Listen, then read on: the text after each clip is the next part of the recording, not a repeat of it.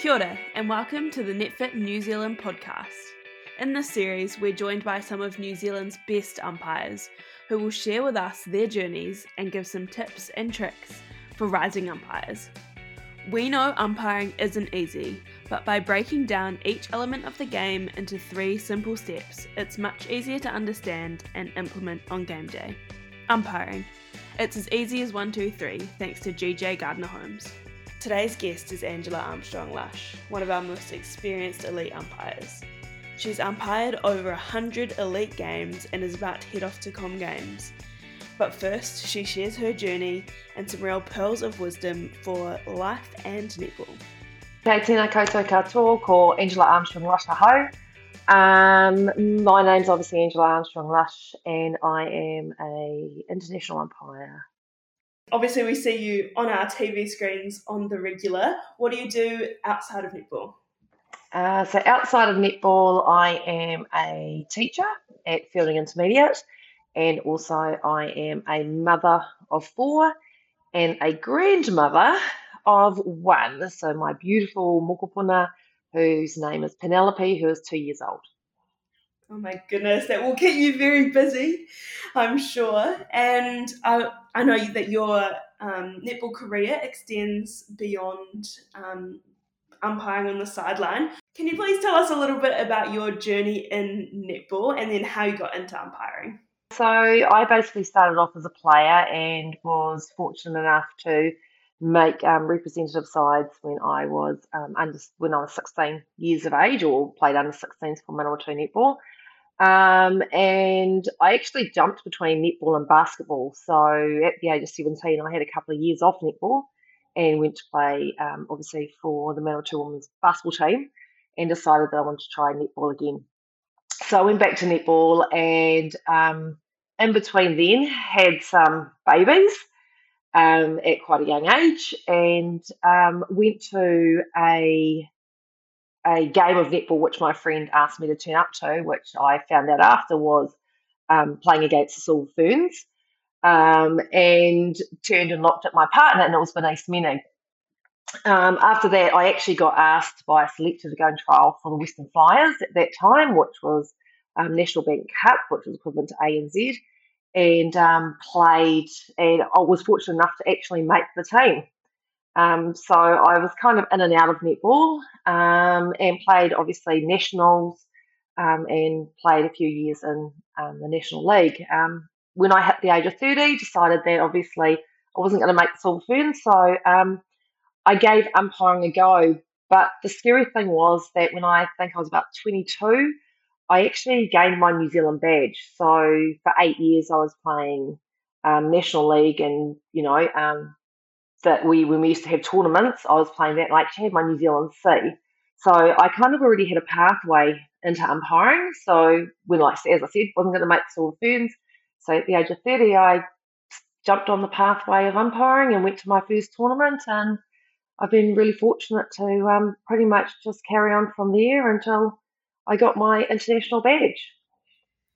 Wow, that's such a cool journey and different to a lot of people. So we're very glad that you're umpiring. But can you think back to your first time ever umpiring? Those really early years when you kind of were still playing. Um, why why did you first pick up a whistle?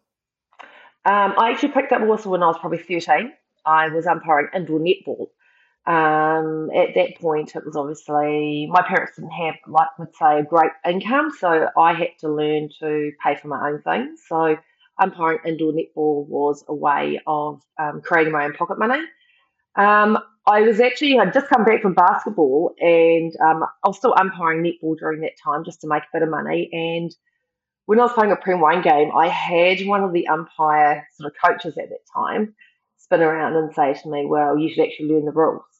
Um, I accepted that as a bit of a challenge, and so hence why I went through my uh, badge quite quick my, to get my New Zealand badge quite quickly because I think by then I was a little bit uh, confident is probably a nice way of putting it in my own beliefs as an umpire and um, just continued on yeah until I got basically my New Zealand C. So I actually have to thank that person if they probably hadn't said for me to learn the rules and um, I probably wouldn't be where I am today. Wow, that's so interesting that a, a comment like that really inspired you to make something out of it. I guess where did that confidence come from? Because umpiring is scary.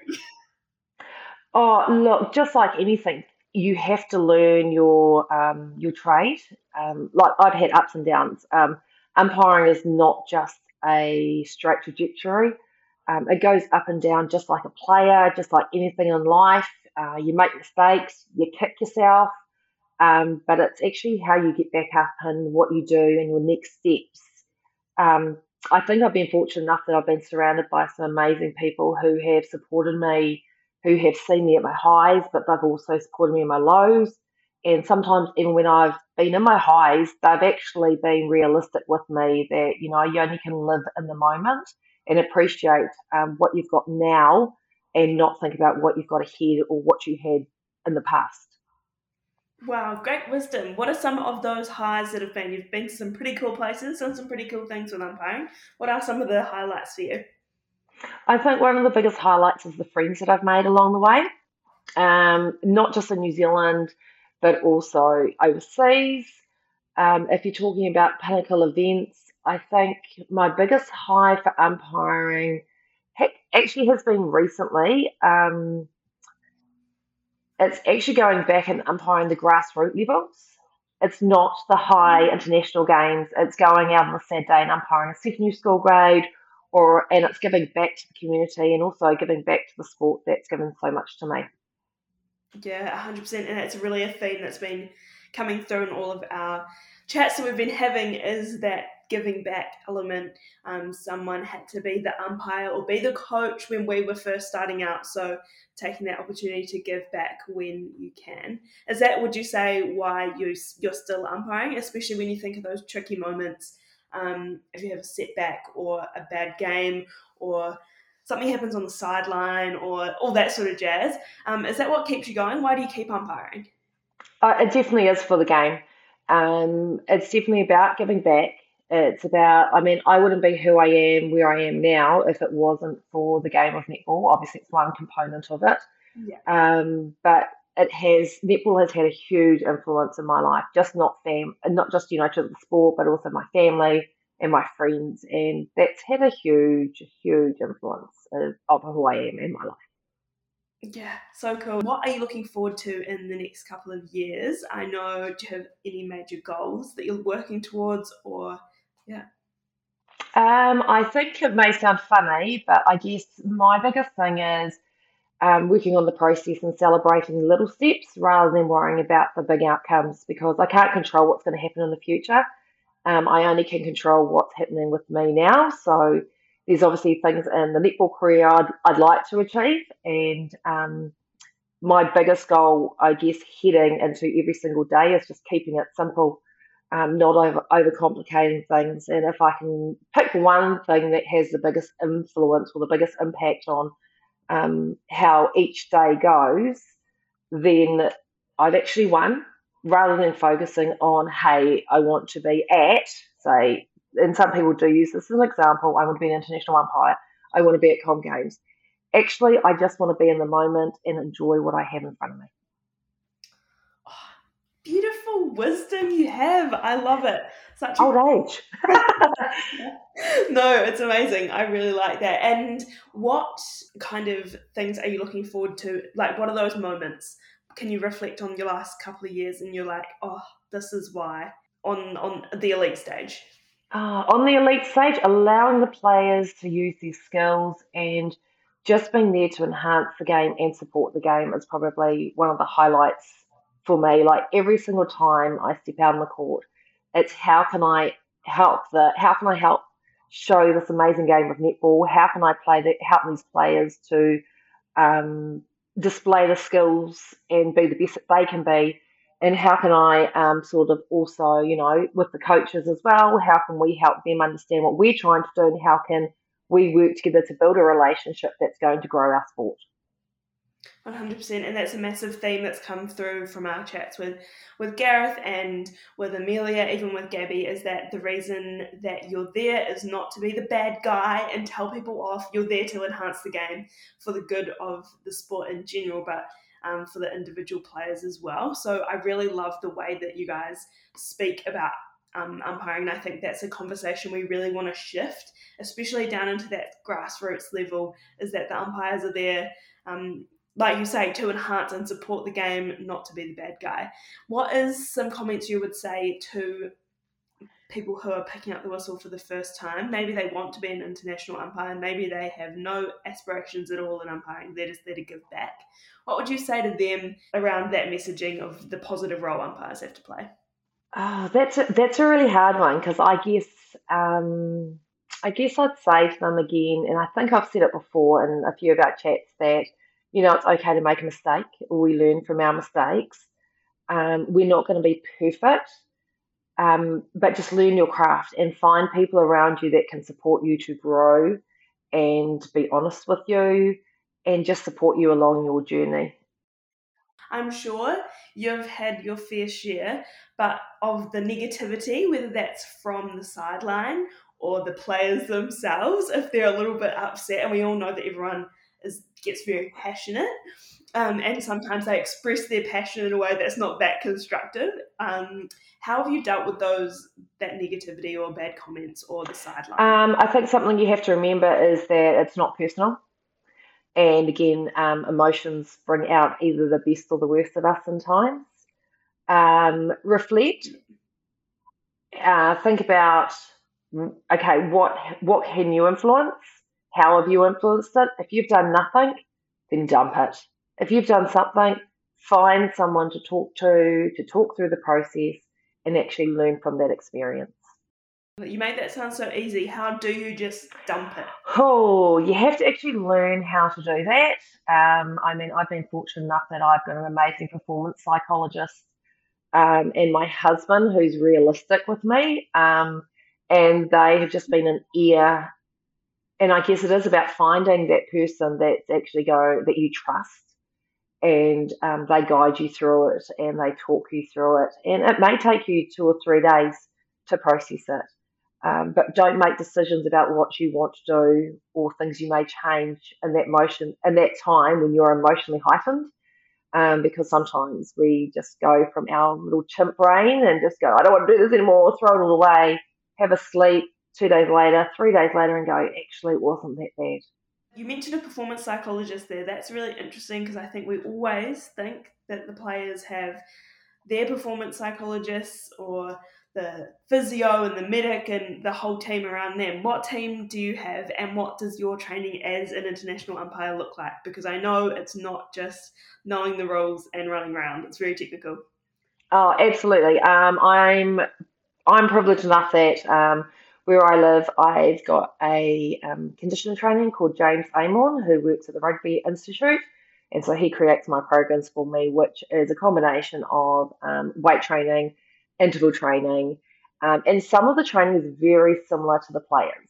So obviously with Netball New Zealand, our um, minimum expectation is 16-1 on the yo-yo, um, and I know Knowles for the Silver Fern is 16-3. So there's actually not that much of a difference between um, us as umpires and the players. Um, my performance psychologist is Gary Hermansson. He's worked with a number of teams. Um, I, like many athletes, I've suffered from depression. Um, and so he's actually been really important in my journey, um, learning how to get a life balance between being in that dark place to actually being realistic and um, also managing the highs. So um, it's been really good. And, again, I don't call him my sports psychologist. He's actually a performance psychologist because he it's not just sports that I need a balance in.